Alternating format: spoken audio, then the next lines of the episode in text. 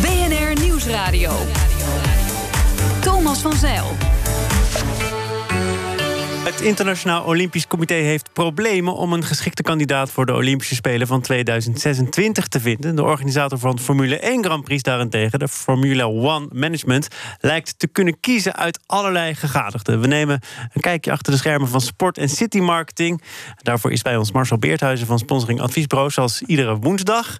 Marcel, laten we inderdaad beginnen met het nieuws van vorige week, meen ik, over die Olympische Spelen. Want er is weer een stad afgehaald. Ja, Calgary. En daar is een referendum geweest onder onder de bewoners. 1,3 miljoen mensen wonen daar. 300.000 mensen hebben gestemd. En 56% heeft gezegd: we willen het niet. Ja, en het was geen eh, bindend referendum, maar de burgemeester heeft gezegd: als een meerderheid tegen is, dan gaan we het gewoon niet doen. En dit is nu al, geloof ik, de zevende keer achter elkaar dat een stad afhaakt vanwege zo'n referendum. Eh, en dat is dan met name in de westerse democratie. En hoe komt dat? Ja, bewoners zeggen: ja, het kost zoveel geld. Dit, uh, dit zorgt voor zoveel schulden. We willen dat evenement niet in ons land. Terwijl je voor Calgary nog zou kunnen zeggen: die weten waar ze aan beginnen. Er ligt nog infrastructuur, 1988. Yvonne van Gennep. Weet je nog? Weet je nog, ik was vier. Nou, het was een hele mooie winter. Maar zelfs zo'n stad zegt dus nee, we beginnen er niet aan. Ja, Calgary heeft ook wel heel lang opgezadeld gezeten met de erfenis van die spelen. En heel lang schulden moeten afbetalen. En uh, ja, je mag, mag verwachten, hè, ook, ook de mensen die van het organisatiecomité ter plekke, die zeiden: ja, we willen juist laten zien waar we als land voor staan. Wat onze cultuur is, hoe goed we zijn in sport. Uh, maar ja, bewoners zeggen dan nee. En ja, dat zie je heel vaak. En dat mensen dan toch het gevoel hebben van het gaat zoveel geld kosten.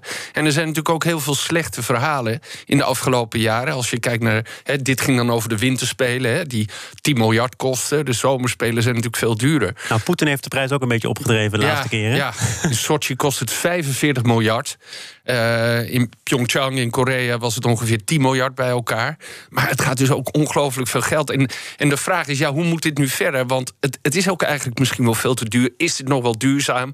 Past het wel bij deze tijd? En moet het IOC niet gaan nadenken over een nieuw concept? Want ook voor de zomerspelen hebben ze elke keer weer problemen.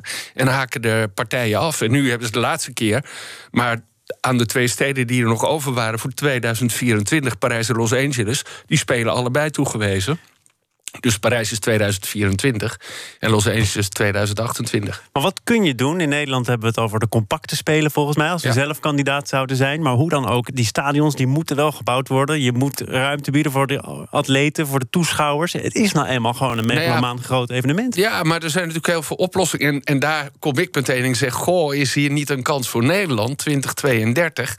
Zouden we niet onze vinger op moeten steken... om, om andere manieren te gaan verzinnen? Bijvoorbeeld door middel van mobiele stadions. Je hebt nu gezien bij de Europese Spelen die er zijn, dat er, dat er uh, meerdere landen dat organiseren. Dus de laatste Europese Spelen werden georganiseerd door Berlijn en door Glasgow. Moet je niet misschien als IOC gaan zeggen: ja, we gaan gewoon weer één plek kiezen waar alles gebeurt? Hè? Terug naar Griekenland, Athene. Ik weet niet of dat een goede keuze is, maar dan een andere plek ergens op de aarde. Dat zijn natuurlijk allerlei manieren, maar dat dat compacter kan, duurzamer. Um, ja, dat, dat kan gewoon niet anders. En dat zal ook moeten. En ja, daar zeg ik, Nederland, kom erop. De Formule 1, daar is de situatie totaal anders. Daar zijn alle gegadigden die melden zich. Ja. Uh, Hanoi, in 2020 wordt daar een stratenrace georganiseerd. Een Grand Prix in Nederland. Hebben we het eerder over gehad? die gaat steeds komen. dichterbij. Die, oh, die, oh ja? Ja, die gaat heb je nieuws? Ja, nou ja, dit staat in de krant. En ik heb toevallig gehoord dat uh, inderdaad er een brief is geschreven van dat gaat naar Nederland toe. Uh, de voorkeur gaat uit naar Zandvoort. Overigens even voor de goede orde, dit gaat om andere bedragen.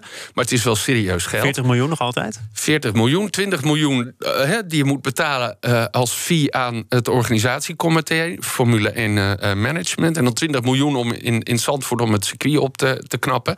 En Assen heeft, ja, is, is de nummer twee en zegt, ja, wij hebben al een buitenlandse investeerder. Dus als het Zandvoort niet lukt, en die hebben daar ongeveer een half jaar de tijd voor dan kunnen zij het organiseren. Dus eerder zien we Max in Nederland rijden. Maar hoe komt dat, dat die steden zich eh, bij de Formule One Management melden en zeggen... Wij gaan ervoor. Ja, terwijl nou het bij het Olympische Comité dus de totaal omgekeerde situatie aan de orde is? Ja, omdat de bedragen totaal anders zijn. In Nederland nu hebben we natuurlijk Maxmania, de Max-factor, uh, weet je wel, die een rol speelt. Het gaat laten we zeggen om 40 miljoen. Je ziet bij alle grote Grand Prix is daar natuurlijk het Oranje Legioen. Die eigenlijk het grootste deel van alle toeschouwers uh, uitmaakt. Dus dat is in Oostenrijk het geval geweest, in Hongarije, op Spa natuurlijk. Dus je kan zomaar verwachten dat er over drie dagen 300.000 mensen komen. Als die gemiddeld allemaal 100 euro zouden betalen. Wat helemaal niet zo raar is. De zondag wat duurder dan de zaterdag en de vrijdag. Dan heb je al 30 miljoen. Dus de vraag is even, wie gaat dat dan voorfinancieren? Rutte heeft gezegd, de overheid stopt er geen geld in. We willen dat niet. Nou, daar, daar kun je ook over discussiëren, vind ik. Waarom? Want ja, men heeft uitgerekend dat de opbrengst van zo'n Grand Prix 85 miljoen is voor het land. Hè, aan hotelovernachtingen, belastingen natuurlijk. En, en uh, hotels en, en, en, en alles wat daarmee te maken heeft. Maar als het vervoer. bedrijfsleven bereid is om dat zelf voor eigen rekening te nemen, dan hoeft de overheid toch geen gat te dekken? Nee, nee, maar het zou best leuk zijn als, als Nederland zegt wat ze ook doen bij de Volvo Ocean Race als die hier komt, of de start van de Tour de France, dat ze daar wat geld in stoppen. Eh, ook hier zie je dat het bedrijfsleven wordt benaderd. Gaat Jumbo meedoen, gaat Heineken meedoen, gaat Exact meedoen. Maar ook hier zie je privé-investeerders opduiken die zeggen: Nou, ik wil dat risico best wel afdekken als ik daar een percentage voor krijg. Dus wat mij betreft verwacht ik dat dat wel gaat lukken. Dankjewel, Marcel Beerthuizen van sponsoring adviesbureau Big Plans. Graag gedaan. BNR. Meer zien? Ga naar bnr.nl.